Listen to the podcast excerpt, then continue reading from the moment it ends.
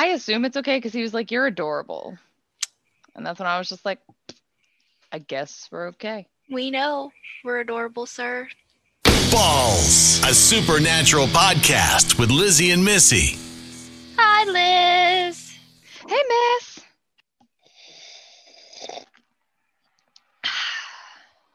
Liz, what are you drinking? I'm just drinking some tea. I got uh, myself some new Plum Deluxe tea. I'm currently drinking the citrus mint green tea, and it is delicious. Have you ever had a Plum Deluxe tea? And if you don't, you should definitely treat yourself to a cup of it. I actually love Plum Deluxe tea. Really? Yeah, I really like the um, Abundance green tea because I, I really like iced tea, and I try that iced, and it is like the perfect iced tea. You know what? I also drank the Abundance Blend green tea, but I didn't try it iced. I had it hot, but I liked the fruity flavor that it had to it. It had almost like a strawberry hint, which I was really a fan of. Yeah, there's uh, passion fruit extract in it. That's it. See, I've never had an actual passion fruit. You're not passionate about the fruit? I'm not, but I, speaking of fruit and passion, uh, I tried the Dragon Fruit Desire, which is one of their herbal teas. That sounds amazing. and it was so good because I'm a fan of a lot of like oolongs and stuff, and it kind of had that flavor profile, which I was totally digging. And that one I did have both iced and hot, and I liked both variations. In fact, the iced version I didn't even need to add any sweetener to. Oh, that's nice. And then the crazier one that I tried was the uh, Gratitude Blend, which is a strawberry Earl Grey. Oh, strawberry Earl Grey. Yeah, which I thought was going to be real wild, but I added like a little bit of vanilla almond milk to it. Oh my gosh. So fancy. This thing tasted like a dessert. It was so good. Oh, why I prefer black teas. I like my green tea, but I really like black teas. So I'm super excited to try this Oregon breakfast black tea. Uh, it says like a beautiful sunrise. Celebrate today. It has uh, orange peel and hazelnut essence in it. That's gonna that's gonna be good on my Saturday morning brunch. See, I appreciate your patience because I am the minute I got the teas, I could not wait to crack into it and I tried every single one that I got. It was a problem. You might be a little addicted. Well, from bold caffeinated blends to relaxing herbal blends, incredible dessert teas, or fun floral flavors, there's a delicious tea just waiting for you. Every blend is made fresh in house using only the highest quality ingredients and carefully crafted recipes. They also have a popular Tea of the Month club, which gets you free shipping and other amazing perks, such as a tea and a sample just for the club. And you also get discounts. You can choose from caffeinated or non caffeinated. And for $15, you can get two teas and a surprise tea with a sample. Their That's website also has a sweet section. oh my goodness. Because I don't know about you, but I like honey in my tea. Uh huh. Yeah. And they have honey sticks. Stick of honey. And they also have hot chocolate and peppermint sticks. Oh, what? I know. this is just just keeps getting better. Well, if you're unsure, well, obviously you like black tea, but if you're unsure about like what kind of tea you like, they do have a tea quiz on their website, which is just four questions and helps give you a selection of teas based on your answers for you to try based on whether you like sweet teas or like more savory teas or you like chais and masala. They had one I saw on their website that's a high afternoon white tea, which has tasting notes of peach and pear. I feel like that's a pinky up tea.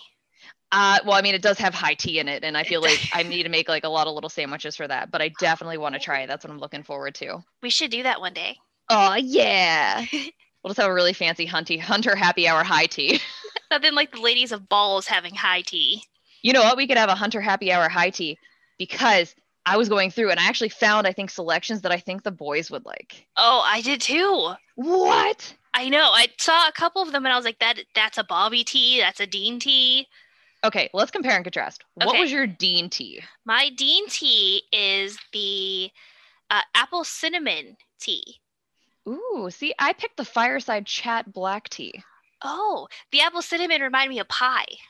Ooh, okay, I can get it with the pie. See, I picked this because it was the closest I could find to like a like a malty, so it was smoky with chocolate and walnut. Oh, that's good. And to me, I was just like, well, you know, when Dean's out, like that's his kind of thing. Yeah. So what's your Sam tea? My Sam tea is the Hope Blend green tea because it's described as soft, sweet, and encouraging. Ooh, I picked the Garden Grove green tea. Oh, both green teas. That's cool. Yeah, and it's got hints of jasmine and cherry. I figured like Sam would want that like Zen moment in his life. Exactly. What was your Castiel tea? Uh, my Castiel tea was Wise Counsel Herbal Tea. Uh, one, there's no caffeine, so because you know Cass doesn't sleep because he's an angel, so he Yes. doesn't need Wow. you know caffeine to stay awake. Uh, but then it was also it said described as mental clarity and emotional strength, and I feel like he provides those things for the boys. I appreciate how serious you took that. I picked the magical butterfly herbal tea, That was my second choice. um, which is also non-caffeinated because we have non-caffeinated Cass. But it's got that butterfly pea flower, and I was like, ooh, it'd make a nice blue color, which matches his tie. Yeah, and it wings butterflies. It has wings, but yeah, I've the, I'm a magical butterfly. Oh, What was your Bobby tea? My Bobby tea was the Heritage Blend Black Tea, which is a maple Scottish breakfast blend. It has the most caffeine. It's four on their Oh. caff their caffeine scale goes one to four, and it's a number four. Uh, powerful caffeine pick me up, in that described as you feel the strong roots of the tea, and it's always there for you. That's a good one. I got the best friends advice herbal tea. Oh, I I didn't see that one. I must have been scrolling too fast. It has a really interesting like flavor profile because it's St. John's wort and mango, Really? which I'm curious about. But it's quoted as saying, "No, you are supported," Oh, that's Bobby. and I felt that that, that really met Yeah. Bobby. I agree. Well, guys, if you're really interested in some plum deluxe teas, we got some news for you. Woo! We have a coupon code just for you guys. This is so exciting. So if you want to, and we highly suggest it, obviously, visit plumdeluxe.com slash SPN balls. That's SPN B A L L S and use the VIP code SPN balls, SPN B A L L S to save 12% on your first order today. Father's Day is just around the corner, and I don't know if your parents really like tea, but my dad freaking loves black tea to the point where I made my first order from Plum Deluxe Tea, and he asked me what I got him. he yelled at you, didn't he? He did because I was like, "Oh, Dad, I got some green teas." He's like, "You know I like black tea. Why didn't you buy me black tea?" And I was like, "Dad, calm down. You can use my VIP code on Plum Deluxe and buy it yourself." Chill out, Dad. So remember, tea also makes a great gift, and Father's Day is kind of right around the corner. So maybe he will get that tea. Maybe Mm. that's plumdeluxetea.com. All right, now let me put this aside. You want to get into this episode, or we have anything to talk about? Uh, I don't think we have anything to talk about. I think we kind of touch on everything. Um, you posted about Hunter Happy Hour, so we're still doing that. I did. And that's in August. Cocktail to come shortly. Yes, I'm gonna work on that this week before I go to the convention. Oh, do you want to talk about the convention? The one I'm going to? Yeah. I was like, for minute, I thought you were like, we were gonna talk MomentoCon, and I was like, I wasn't prepared. No, our convention. We have our own. Oh, and balls, a super. Oh my god, that would be awesome. that would be so cool. As soon as it came out of my mouth, I was like, that is such a marketing thing. That would tie was perfectly TM, brand. TM, TM. Balls, a supernatural podcast. It introduces balls, a supernatural convention. Ah, ah. Okay, sorry. Oh, that is It'll goals. be our. Oh my god, that's what we should do if we go to memento con We're manifesting goals right now. yes. That's what's happening. Mm, that tea is so good. Okay. Um. Yeah. So by the time we have one more episode, and then I'm gone, so we're gonna record two episodes, and then I'll probably talk way more about it. But I'm going to Colossal Con in Sandusky, Ohio, June 2nd to the 6th, which is a, an anime and gaming convention at Kalahari, which is a water park resort. Oh, that sounds like fun. Yeah, so not only do you get to make random cosplays, but you get to make uh, non-canon cosplays, or you can make canon cosplays in swimsuit versions. Oh, I know. this so is I like have, double the fun. I know. So I have like two. I have two swim cosplays and then regular cosplays, and then Right. one that kind of works as both. Very cool. So hopefully it'll be wild. I'll probably post some pictures, and yeah, it's gonna be crazy. It'll be. I'm very wild excited. I'm dragging my brother. Okay. It'll be cray at the Kalahari. oh, so fun. Ooh. Um, so yeah, it's gonna be a lot of fun. I'm making my brother go. He's gonna cosplay for the first time. Well, that's exciting. Yeah. And he's cosplaying like the main character from Demon Slayer, which is gonna be great. But yeah, uh, it's gonna be fun. So that's what I'm gonna be doing. Do you have any thoughts going into this episode before we go into the episode? I love it. It's one of my favorite episodes. That's all I can say. Oh my goodness. I love it. I love everything about it. It's taken a monster that we've already seen multiple times and we'll see it later and gives it such a fun fucking twist. It, it's Such a fun twist. it is. It's so fun. This episode really showed to me uh like how creative the writers of Supernatural can be. Yes. it's so different from anything that they've done. I know when it opened up I was real confused. Yeah. I was like, "Wait, what? Did I mess up?" Am I watching the right thing now? yeah, the first time I saw it, it was on TV, and I was like, "Did I mess up a time frame? Did they move something and not tell me?" I mean, Am don't I get on me the wrong. wrong channel? I love black and white films, but like, really thought I was coming into Supernatural. I was not prepared, and then I wasn't prepared. No, you can't be prepared for this. Uh, so if you're just tuning in, the episode we are going to be talking about this episode, episode 61, because you missed it. We just had our 60th episode. Woo, woo. Oh yeah. Um, is episode five, season four, Monster Movie, which came out October 16th, 2008, That's one day after my birthday. and takes place in Canonsburg, PA. Which, by the way, anybody who's watching this, Canonsburg is not a little German square. No, it is not. It does not look anything like that. False advertising. But it is cute, has a really good candy store slash chocolate shop, Sarris. It is cute. yeah, I'm And, not. I'm uh, not hating on Canonsburg. It's a nice little town. it is a nice little town. And they, I think they're the ones that had the old fashioned Christmas last year. Oh, did they? I think they were the ones. Let me fact check myself. Canonsburg. This is also like right outside where I work. So Mhm. that's wild to me. Cannons bug. Cannons. Cannon's bug. Yep. Yep. So they had the Hallmark old fashioned Christmas. Oh, that that's right. They did. Mm-hmm. So it is a cute town. It is a cute town. It's not a, a quaint German village, though, No, it is not. as is portrayed in this episode. I wish it was though. Oh, that would be so much cooler. Oh my gosh, I know. Then they would have the most epic Oktoberfest. Is this also the first time they're in Pennsylvania? No, they were in Erie. No, they were in Pittsburgh too, That's right. I was going to say. and Kittanning. They like to get around the southwestern Pennsylvania, which I'm fine with. I just Western like- Pennsylvania. I just like the fact that like it was it's a dark and stormy night. The Impala crosses into the border into Pennsylvania. That's my sound of lightning slash thunder. I like that. That's in my tiddly bit. Oh, good. oh man. All right. So before we get too into it, do you want to get into the synopsis? Tell I us what we're looking in this episode. Okay.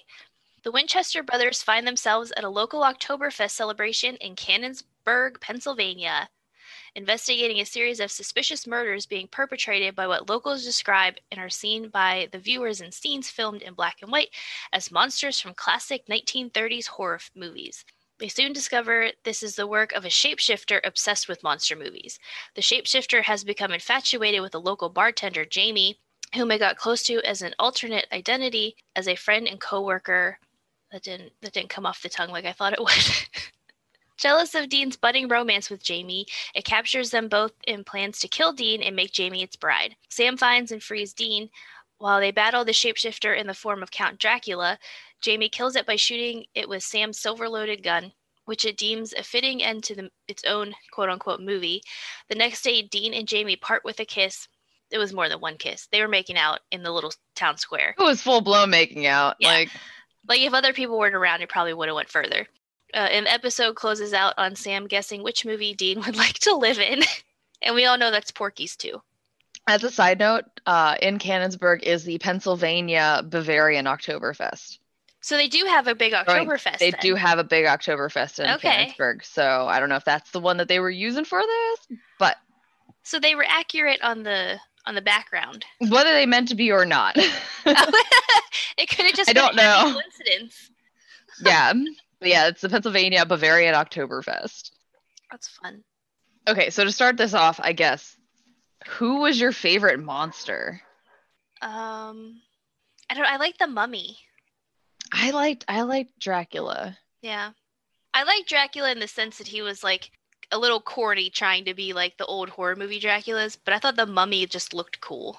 The mummy did look cool, but I think that's why I liked Dracula is that he was trying so hard to emulate Yeah. Bela Lugosi's Dracula that I was his- living for. Yeah, His arm up above, and then the accent. and the hand. I the Bela Yeah. Lugosi hand is always what gets me. then there was always the light over his eyes, so that's all you could see. hmm Not that it was him doing it, but you know, just that effect. I don't know. This episode was just so freaking creative It that was- I absolutely loved it. I loved everything about it. I love the way it was shot. I love the black and white. I love like the the odd angles and weird close-ups and then like the the jokes between Sam and Dean. I I just loved everything about it. I also I liked how confused it made the Winchesters. Mm-hmm. to see Yeah. them to see them like Dean excited about like a hunt and then them get to the hunt and be like wait a minute. This is two this is like two pinpricks. That's not what vampires do. Right. but they're all like it's a vampire. And they're like, no, vampires have tons of teeth. not these two little like literal dracula. And i like the fact that they don't say dracula. They're like like a dracula. Yeah, it's not a dracula. Not the Dracula. i also felt like it was kind of out of character of dean for how hard he was trying to pick up jamie Yeah, it was Like- a little. I feel like he he would come on strong, but if they shoot him down, he'd just be like, "Okay, on to the next one." Is this his first try though after coming back to life? Mm, Maybe he's lost his game a little. Because he he does. been in the ground that long. he does say that he uh, is a virgin again. come on, But then he also talked about being rehymenated, which I feel is kind of impossible, since from what I remember from health class, that can't happen. Yeah, and he like again, he wasn't On in the ground guy. that long. I know. he was in pretty good shape when he got back up. yeah, everything was back to the way it was. All the scars and all the what he said, what disfiguration? Yeah. I don't think he was disfigured. I want to know what the fuck he's talking about. I also, I was with Sam on that where I was just like, can an angel really make you a virgin again? I think you're lying. Might have taken away your STD, but you're still like- not a virgin. Don't stop, get it, get it, I guess. also, the fact that this kid is like, there's no werewolves in Pennsylvania. Have you ever been to Pennsylvania? We have bobcats in Pennsylvania. that will eat you. Yeah. We have wolves in Pennsylvania. It will happen. Coyotes. There was something in my backyard by the creek the other day that was just going to town. There, it Was sounded it a werewolf? Well, no. At first, I thought it was like it could have been. I don't. I looked out and couldn't see anything. But first, it sounded like raccoons fighting, and then I heard like a deer grunt, and then there was a weird bird noise, and then it sounded like two bucks like fighting, like antlers clacking. Mm, But it went on for a long time. I have no idea what was going on. maybe it was a werewolf. Oh shit! I was also always surprised that there was always a witness for the most part. Yeah. Like the first one was Ed. Ed. Mhm. Uh, Yes.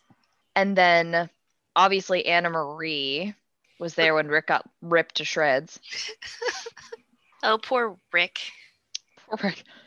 That's why you don't brush something off and be like, "There's not here." That's come on. There's no wolves in Pennsylvania. yeah. Well, that one just ate you. So There's obviously a wolf, sir. the only one who didn't really was the uh the night watchman. He didn't have like a right. There was no one around for him. no, it was just him. But I thought that was weird that there were two like straight up witnesses. And of course, it's always Philadelphia because that sarcophagus came from Philadelphia. I like when Sam sees that and he just like, this is stupid. like this whole thing's dumb. This is a this is a prop with dry ice. Like somebody's trying real fucking hard here. But the teeniest bucket ever. I know. When Dean pulled out that teeny tiny bucket, I was like, that that's it. I That's mean, it's not a definitely- big space, but like the teeny baby bucket. oh my god! Or what about when uh Dra- Dracula drives off on the moped? like I said, I, Dracula's my favorite.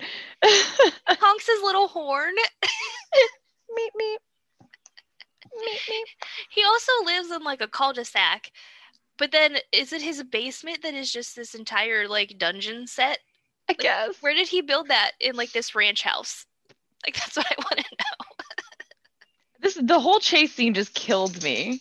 Like the and the fact I don't know everything about it. And if I were to cast them, okay, mm, I don't know if I'd cast Dean as Harker, as Jonathan Harker, No.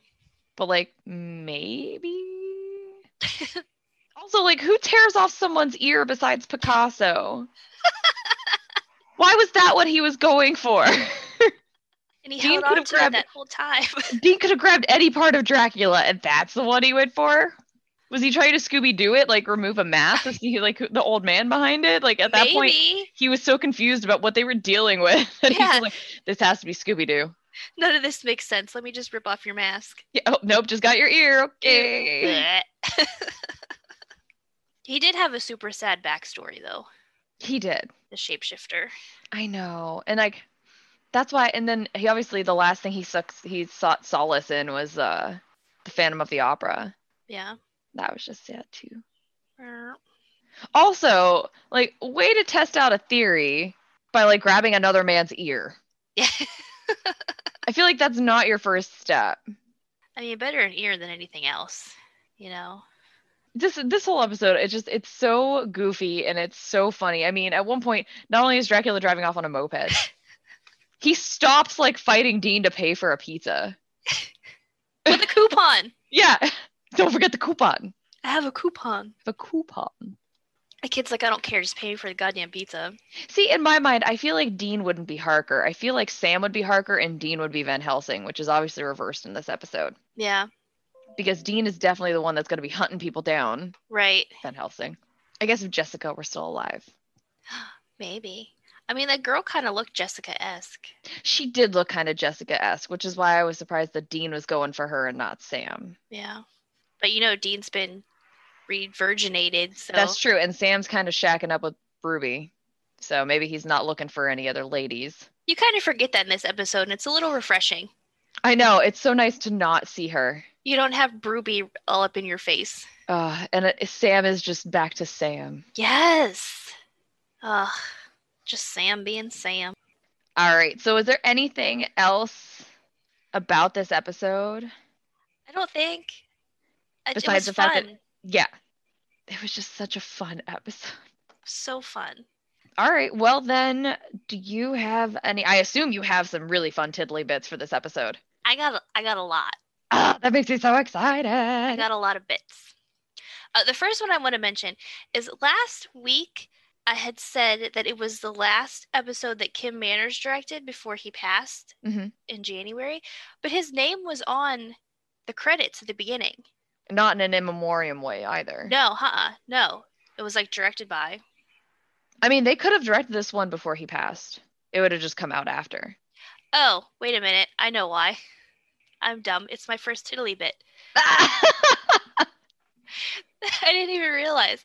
Uh, this episode was originally scheduled to be the third episode in the season. So that is probably why yeah. So it was pre. it. Was pre-recorded before it came out. It just came out in a different. I. You so know it was what? supposed to be two episodes before this. I it. I like I like that they have some episodes that they can literally kind of plug and chug. Yeah. Okay, so this was actually supposed to be the in the beginning. Mm-hmm. Huh. Yeah. Okay. I mean, I'm happy that they chose in the beginning and they pushed this one a little bit mid-season. I, I just like this episode. It was a good it's a good refresher. Yes, it's one of those, like I said, those cloud, uh, bleh, palette cleansing episodes. Yeah, I mean, but Yellow Fever isn't like heavy. It's Either. So I feel like they just wanted to give us a really, really good break in season four since like season before like literally all hell breaks loose. Yeah, for real. Uh, as you know, this episode was filmed in black and white as an homage to classic monster movies. Uh, the sign at the beginning of the episode reading Pennsylvania changes to Transylvania when the lightning crashes, or as Liz says, uh, when the camera reveals the banner advertising Oktoberfest, it lists the Happy Schnapps combo as entertainment. The Happy Schnapps combo is a polka band hailing from Manitowoc, Wisconsin, whose beer fueled musical mayhem has blown the foam off of many Oktoberfests. That just makes me think of Home Alone. Yes. Is that the same band? Oh my, I don't think Hold so. on. Oh, I'm gonna look polka band Home Alone because I think they were from Were they from Wisconsin? I just remember John Candy playing the uh, Gus. Polinski, the polka king of the Midwest. okay, so they were the Kenosha Kickers. Kenosha Kickers. That was their name. I want to see the Happy Schnapps combo now. But uh, Kenosha is in Wisconsin. Is that the polka capital of the United States? It has the Dinosaur Discovery Museum. I don't. But so wait, where was this? Are they from Wisconsin too? Yeah, Manitowoc. How far away That's- from that is Ken- how far is Kenosha from Manitowoc? Hilarious. that is hilarious that they're both from Wisconsin. I mean, we have polka here, but Yeah, but obviously, if you're mentioning Wisconsin twice, they they're popping out some polka, beer, cheese, and polka beer, cheese, and polka. Okay, sounds like heaven. West Yeah. Virginia's not almost heaven. Wisconsin's almost Wisconsin. heaven. with- some cheese curds and some polka. That's amazing. Uh, Sam introduces the brothers to the sheriff as FBI agents Angus and Young. Angus Young is the lead guitarist of ACDC, a band whose music often is often featured throughout the series. And I said ACDC correctly this time. Uh, Sam finds Ed Brewer in the Goethe Theater. Johann Wolfgang von Goethe was a German writer who wrote the famous tragic play Faust, which is the main theme of selling your which is main theme is selling your soul to a demon is reiterated on this show. Ed Brewer, who's played by Michael Eklund, states that he saw the vampire attack. Uh, he actually plays an elder vampire in the movie Van Helsing in 2016. Huh. He also plays a vampire Bobo Del Rey in Wynonna Earp. Okay. I never watched that. I want to. I just haven't watched it. Uh, when Sam approaches the stairs in the movie theater, a poster of the 1953 film House of Wax can be seen in the foreground. And as we mentioned, probably like 200 times, Jared Padalecki co starred in the 2005 remake of House of Wax. Heck yeah, he did. Ugh. Oh. I like the movie, and the the original is fucked up, but like, oh, mm. the pieces start falling. yeah. You guys think you'll get an episode where we don't make the barfy noise? It's gonna happen. One day it will happen. uh, when Sam goes to confront Ed, who he assumes is a shapeshifter the brothers are looking for, at the movie theater, the sign at the entrance says the Phantom of the Opera is showing. The Phantom of the Opera is effectively a metaphor for the monster of the week, a person who was born different and thus alienated their entire life. Dean tells Sam, So what? We got a vampire and a werewolf monster mashing this town? He's referring to the Graveyard Smash hit Monster Mash by Bobby Boris Pickett and the Crypt Kickers. And if you want to go back and hear that song, because you can't, you know, Google it, our Monster Mash episode, yes. you can listen to that. We did a, a special Halloween episode with monsters. We called it the Monster Mash. The opening credits are presented in the same way as that uh, classic black and white film credits were. There's even an intermission panel complete with closed curtain and soft music playing halfway through this episode. I like that touch. I Again, forgot about it. The creativity in this episode. Yeah, whoever would have thought of that? Uh, in the mummy scene, the security guard asks if Helen might have a- any record of the delivery of the dummy. Helen is the name of the female lead in the original The Mummy and from 1932, starring Boris Karloff. The name Chandler is also used in this episode. Helen Chandler was the actress that played Mina in the 1931 Dracula. Dracula's line, it was Beauty that Killed the Beast, uh, is from King Kong, 1933. The portrayal of the Dracula character in this episode refers in looks and gestures to famous horror movie actor Bela Lugosi's iconic portrayal of Dracula in the classic movie of the same name from 1931. Among other things, the cloak, Lugosi's speech form pattern, and the way he holds the cloak to disguise his face are gestures used by Lugosi. This also might be reference to the Ed Wood movie Plan 9 from Outer Space, sometimes called the quote unquote worst movie of all time and somewhat of a cult hit amongst fans. The movie was to have starred Lugosi, but Lugosi died before the movie could be filmed, and Ed Wood hired his wife's chiropractor, who barely looked like Lugosi, as a replacement. Wood intercut silent scenes from Lugosi with scenes filmed with the other man, who had uh, raised his cloak to conceal his face and the fact that he wasn't Lugosi. And if you want an idea of that, besides watching Plan 9 from Outer Space, definitely check out Ed Wood, directed by Tim Burton, starring Johnny Depp. Hmm. I like that it was his wife's chiropractor. Like they couldn't find anybody else. I know it was, but if you, it's a very good. And then it also has Martin Landau, who does play Bela Lugosi in Ed Wood. Oh, okay. It's very, it's a good movie. It's a good movie about a very bad movie. Imagine that.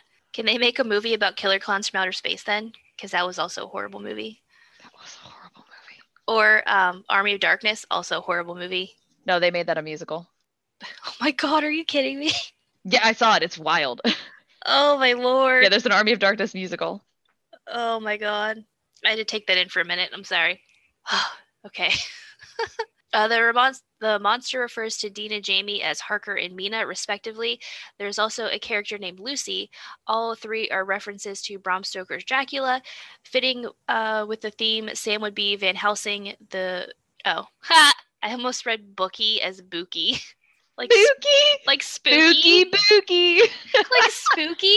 I was like, what's a Bookie professor? So it's so basically what you're trying to say is like a horror novel is a spooky booky. Yes, yes.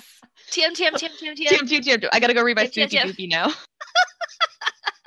So Sam It's about be- the Babadookie. okay, you can finish your stuff now. I'm done. Can I? I don't think I can. Sam would be Van Helsing, the bookie professor who haunts Dracula. Hunts Dracula. He doesn't haunt him. Jesus Christ. Are you okay? I can't. It's too Oh, early. man. Coffee and This is- water. I don't This know. is like yeah, this is an early, early uh supernatural balls podcast. oh Lord. I was, okay, I, I, I'm almost done. Hopefully, I can get through it. I believe in you. When Dean is talking to Jamie in the bar, he says, We're on a mission from God, which is a famous line from the movie The Blues Brothers. Dan Aykroyd's character Elwood speaks this line. That's a good movie. I like that movie, unlike Killer Klowns from Outer Space. Todd Scott, who plays a security guard in this episode, is the stunt double for Jensen Ackles. When the monster is about to die, and then during the end titles, the violin theme quotes the first four notes of Young Frankenstein's main theme. Also, another good film. It's a wonderful film. Absolutely wonderful. Gene Wilder. Ugh, love him. My parents quote it like daily. Um, I saw again. I saw the musical. um, but I also have a huge. I love Mel Brooks, and like I said, I love Gene Wilder, and Mel Brooks uses Gene Wilder in at least three of his main films. Uh, Blazing Saddles. The Yeah. Producers, and Young Mhm. Frankenstein, uh, all of which are amazing. I agree. But my mom would be like, just randomly, she'd be like, put the candle. Which the candle. Ba- I also do the. Would you like a roll in the hay? Yeah. Roll, Roll, roll, roll in the hay.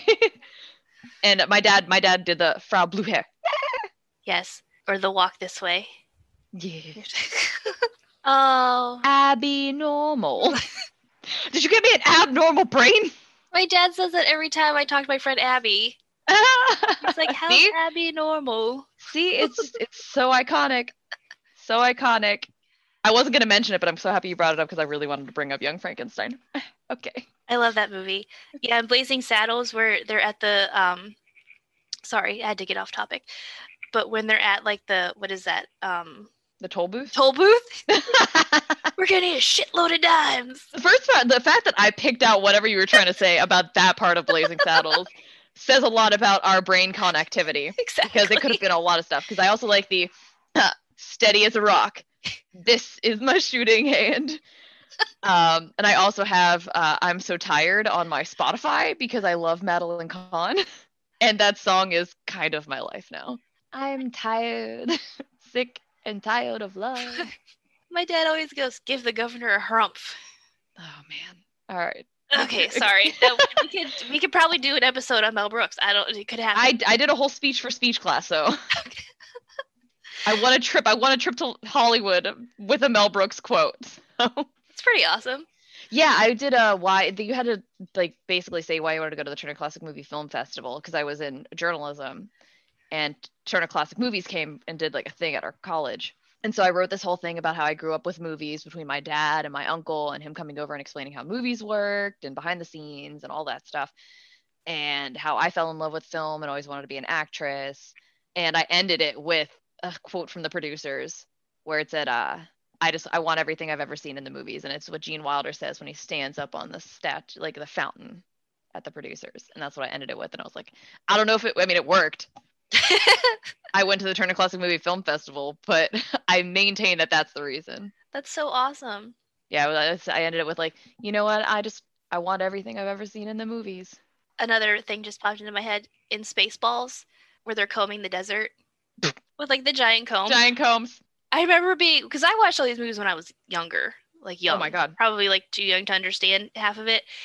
And with when they're combing the desert those giant big combs, and then the one guy's like, "We ain't found shit." Okay. I just I wasn't prepared and I didn't understand the alien reference with the hello my baby, hello my darling, hello my ragtime girl. I just thought he was a fun guy just going Yeah, across he the looked counter. great. I mean, the the poor guy didn't survive, but like he was thriving. he had a little cane and a top hat. Yeah, he was channeling his young Frankenstein.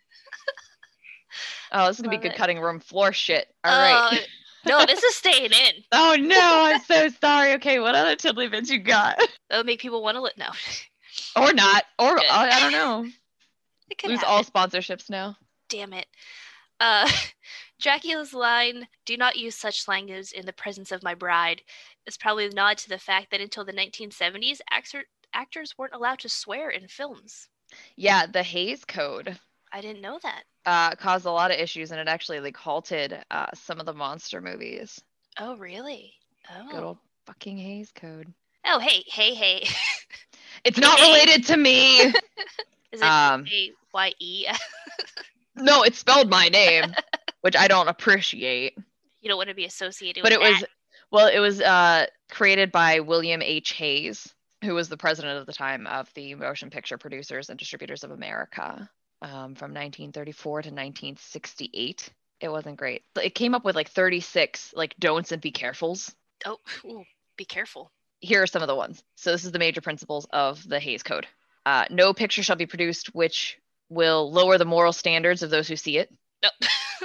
okay. Uh, hence, the sympathy of the audience will never be thrown to the side of crime, wrongdoing, evil, or sin, which is a problem because when monster movies originally came out, they made you feel sympathetic towards the monsters every single way. Yeah. Like you look at Dracula, you look at Wolfman, you look at Frankenstein, you look at Phantom of the Opera, like they're all you feel for the bad guy. Right. So that caused a lot of issues. Correct standards of life, subject only to the requirements of drama, shall be presented. Law, natural or human, shall not be ridiculed, nor shall sympathy be created for its violation. There was prohibitions on nudity, suggestive dances, discussions of psycho- sexual perversity, um, sup- superfluous use of liquor, oh. ridicule of religion, uh, lustful kissing, Ooh. scenes of passion. Some like it hot, uh, which was out in 1959, was released without a certification, a certificate of approval from the Production Code Administration. But that one was kind of like the first nail in the coffin for the Hays Code because it got overwhelmingly successful. So it, therefore, it weakened the authority of the code because the code was supposed to like these moral high standards. And here comes a movie that was successful without following the code, which made me be like, mm. Yeah. So like Betty Boop had to wear a longer skirt during the Hayes Code time Oh, I love me some Betty Boop. because of her sexual dancing or her suggestive dancing. Her fishnets and her boobs out. Yeah, they had to change some of that. But yeah, that was the Hays Code that caused some caused us a lot of changes and stoppages. Interesting. I didn't know about that. Uh, here's a little spoiler. In this episode, the vampire shapeshifter dresses Dean in a Hansel costume. In season 10, episode 12, About a Boy, Dean becomes Hansel's next victim after being turned back into his 14 year old self. Also, despite Dean's assertion in season 1, episode 2, Wendigo, that he doesn't quote unquote do shorts, Hmm. uh, we see him here in a lederhosen, albeit non consensually.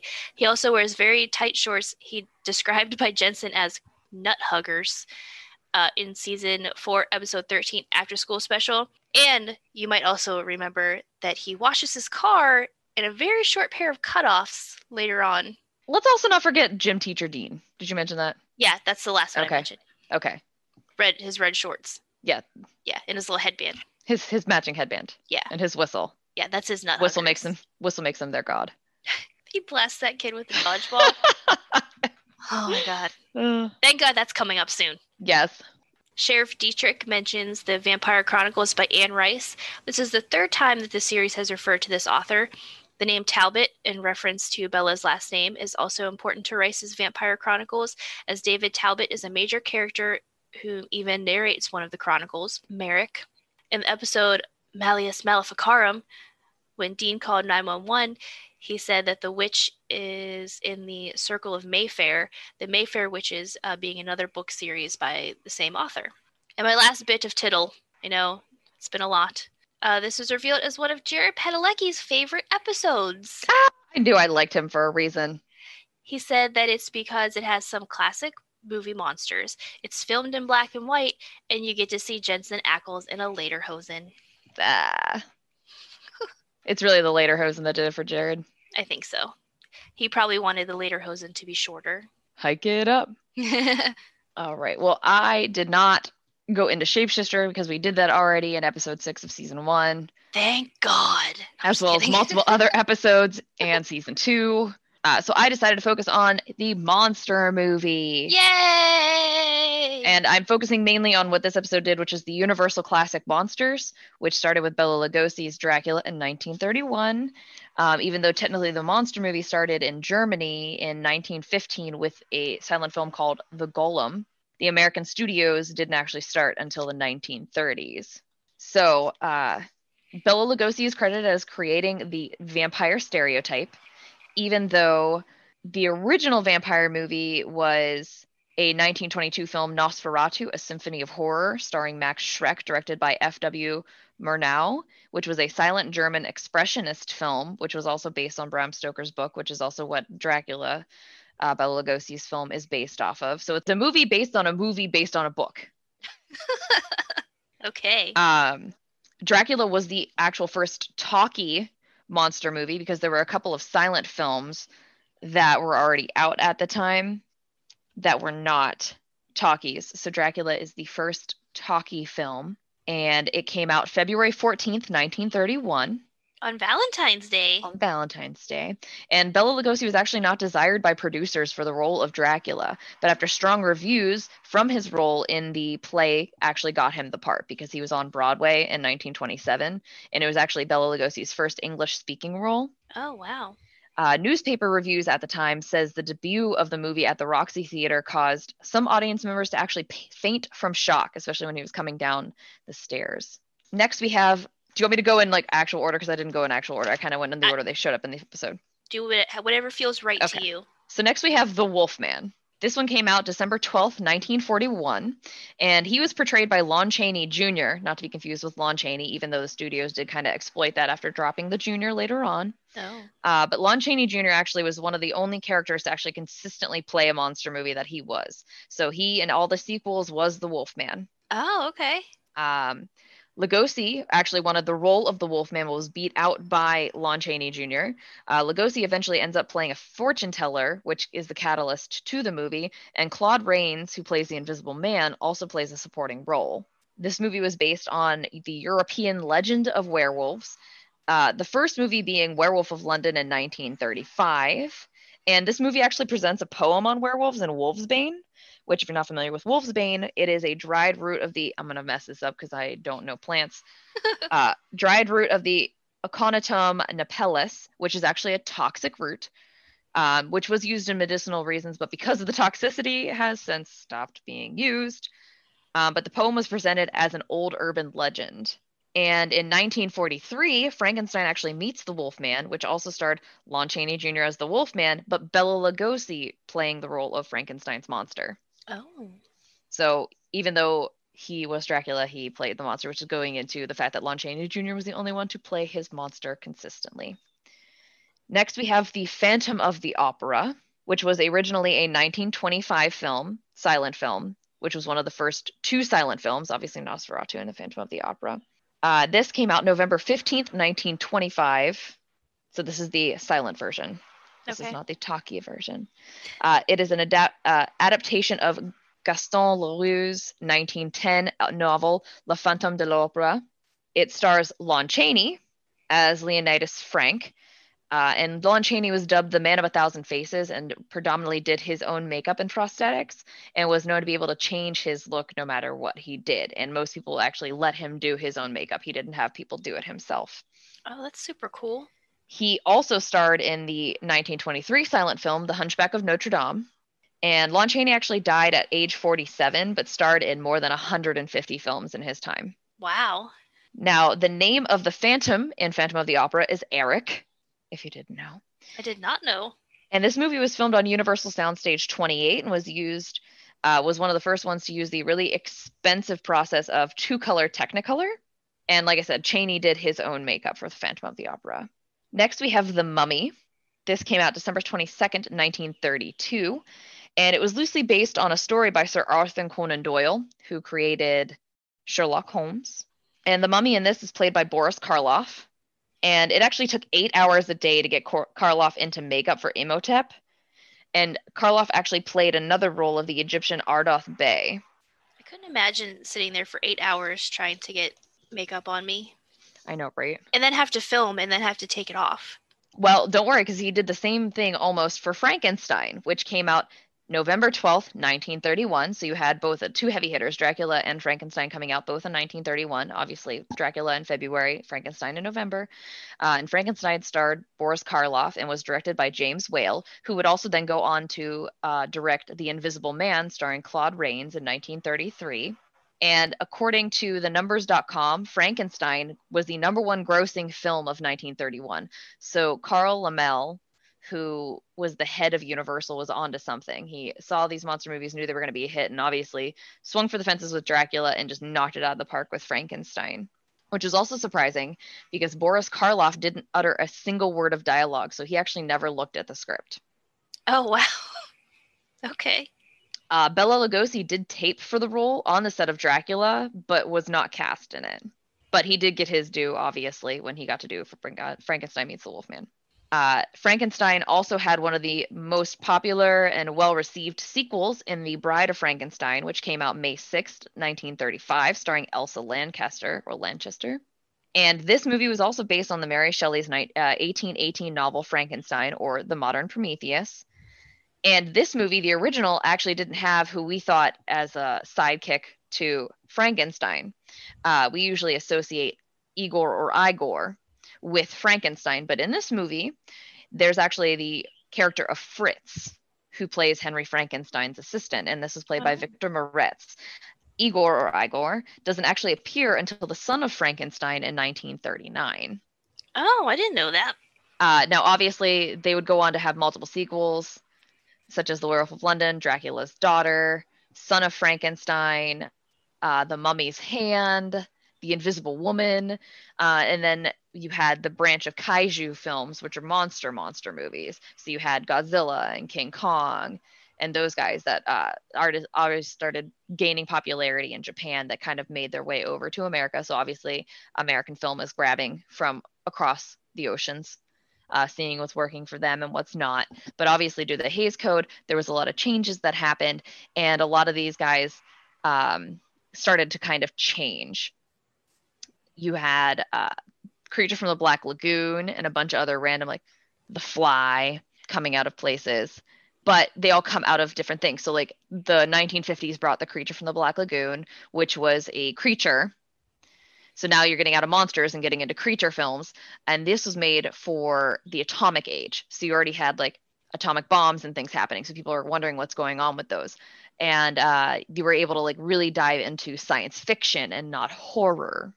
And then later on, because of the Hays Code and other things, you started seeing uh, horror movies and these ideas of monster movies kind of changing. And in, instead of offering these supernatural uh, creatures, you started seeing natural beings as deadly antagonists. Um, so you had humans such as Hannibal Lecter and Norman Bates in Silence of the Lambs in 1991 and Norman Bates in Psycho in 1960. Um, but then you also had these animal films where you're taking something out of your normal day life and making it terrifying. So you had seagulls in the birds in 1963. You had uh, Sharks and Jaws 1975, and you had Dogs and Cujo in 1983. And then you had things where you kind of sympathize with them, but not fully, uh, to kind of get around the Hays Code. So you had the kaijus, so Godzilla, who was born out of something we did that we caused to create um, in an atomic bomb. And then you had King Kong, who was a product of his environment, who was on an island doing his own thing that humans took and displaced him, causing a whole ruckus, a whole That's- thing. That's one way to put it. It was a ruckus. But uh, these movies were so popular that Universal did create the Universal Classic Monsters, and they even have their own cafe in uh, Universal Studios. And a lot of the heavy hitters, which were the main heads, so Dracula and Frankenstein, would go on to be faces in other things, such as cereal. They were the spokesmen for Frankenberry and uh, Count Chocula. Count Chocula is so good. And then you had uh, obviously the Count, Count von Count in like- Sesame Street. Yeah. And then ah ha ha ha ha. yeah. now in 1972 there was a film magazine that was founded called the Monster Times and that magazine actually conducted a poll to determine the most popular screen monster. Uh, and this included Count Dracula, King Kong, Wolfman, Mummy, Creature from the Black Lagoon, Frankenstein's monster, because there's that differentiation. A lot of people think that Frankenstein's monster is Frankenstein, and that's not the doctor, it's Frankenstein. The monster actually never has a name. Godzilla was actually voted the most popular movie monster. Really? hmm I didn't go too much into the Invisible Man because obviously we didn't really have too much of the Invisible Man. Well, you can't see him anyway, so. now, Universal did have something called the Inner Sanctum, which was a popular radio program that portrayed mysteries. Oh. Um, it was usually hosted by a horror movie star. So, people you had on the Inner Sanctum were Boris Karloff, Claude Rains, Vincent Price, Lon Chaney, Bela Lugosi, but then you'd also have people like Burgess Meredith, Orson Welles, Frank Sinatra, Richard Widmark. Uh, and there were actually over 500 episodes broadcasted. And what was the telltale of the Inner Sanctum mysteries were the creaking door opening over where the voiceover began. Yeah. But then later on in 1940s, there were actually six films produced by Universal Studios that used the Inner Sanctum name, all of which featured Lon Chaney, and the first one being Calling Dr. Death, which was actually filmed in just three weeks on one Universal lot, and they were all extremely low budget. But um, obviously, we still talk today about the horror movie monsters, so they still consistently are popular. You'll see them still all over Universal Studios and obviously you had parodies of them so they made a mark with things like abbott and costello films then you had things like the munsters so that's where we are i also use i got my information from acclaimhealth.co historycollection.com vulture.com uh, live about and if you're curious i do have a very quick every classic monster movie universal monster movie ranked by vulture Oh, hit me with it. Okay, we're gonna start. We're gonna do top ten. Okay. Scroll down to the the very bottom. We're starting at 10. We're starting at yes. Okay. We'll start at ten, and we'll go because there's 31.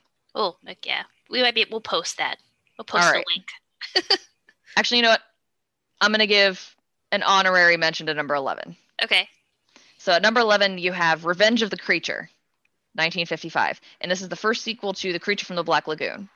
Oh, okay. Number 10, Abbott and Costello Meet Frankenstein, 1948. then you have Dracula, 1931, the Spanish language version. Oh, Mm hmm okay.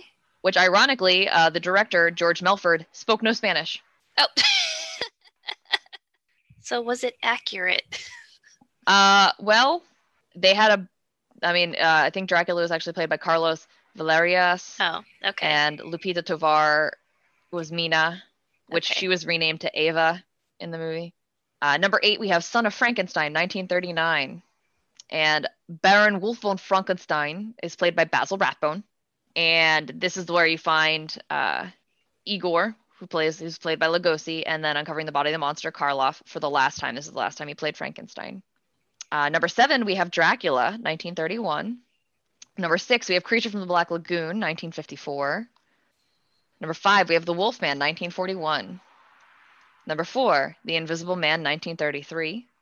Number three, Frankenstein, 1931. Number two, The Mummy, 1932. And number one, drumroll, Bride of Frankenstein, 1935, actually beat out the original Frankenstein. wow. I didn't see that coming. Uh, what made it more popular was the fact that it held up a, like a distorted mirror to romance and reworks the idea, driving into the original idea of a dark comedy. Okay. Um, and also, a little fun fact about that movie: Elsa Lanchester actually did her typical, like her iconic hiss, her uh, from hissing geese. really? Yep. it's crazy where your inspiration will come from. And this is actually where Boris Karloff gets a line to say. Oh, Uh, he is quoted as his dying words being, We belong dead, ooh, because he never wanted to be created in the first place, yeah, which is why he got Bride of Frankenstein, because he didn't want to be alone anymore. yeah. So that's all I got. I thoroughly enjoyed it. I could go on. I love classic movies, but I, I figured a couple snippets because I know I talked about it also in the Monster Mash episode. Yeah. We're fine with this. Next time, we will be season four, episode six Yellow Fever, Another good one. another classic. Another good one. Another classic indeed. Continue doing what you guys do best. Like us, share us, interact with us. More interaction would be great. We love talking to you guys. We really do about anything. Again, what you like, what you don't like, what you want to see more of, what you don't want to see at all. I hope it's not us. I mean, they don't see us anyway. I mean, on in- no, you're right. um, but you guys can find us on Twitter, Instagram, Facebook. You can email us. Okie dokie then. okay, well, that's a good I'm, wrap. I'm trying to think of stuff to say, and I'm like, I don't, I got nothing. Okay, well, thanks for listening, guys. Thank you. Bye. Bye. You've been listening to Balls, a supernatural podcast with Lizzie and Missy. If you want more, follow on Twitter and Instagram at SPN Balls Pod or email spnballspod at gmail.com. Be sure to subscribe and follow Balls on your favorite streaming service.